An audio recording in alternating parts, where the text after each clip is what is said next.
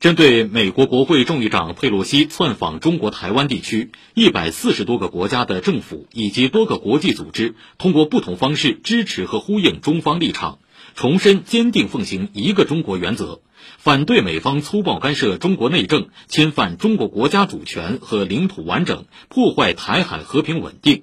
支持中方采取措施维护核心利益。联合国秘书长古特雷斯三号在发布会上被记者问及佩洛西窜访台湾一事时，声明坚持一个中国原则。Our position is very clear.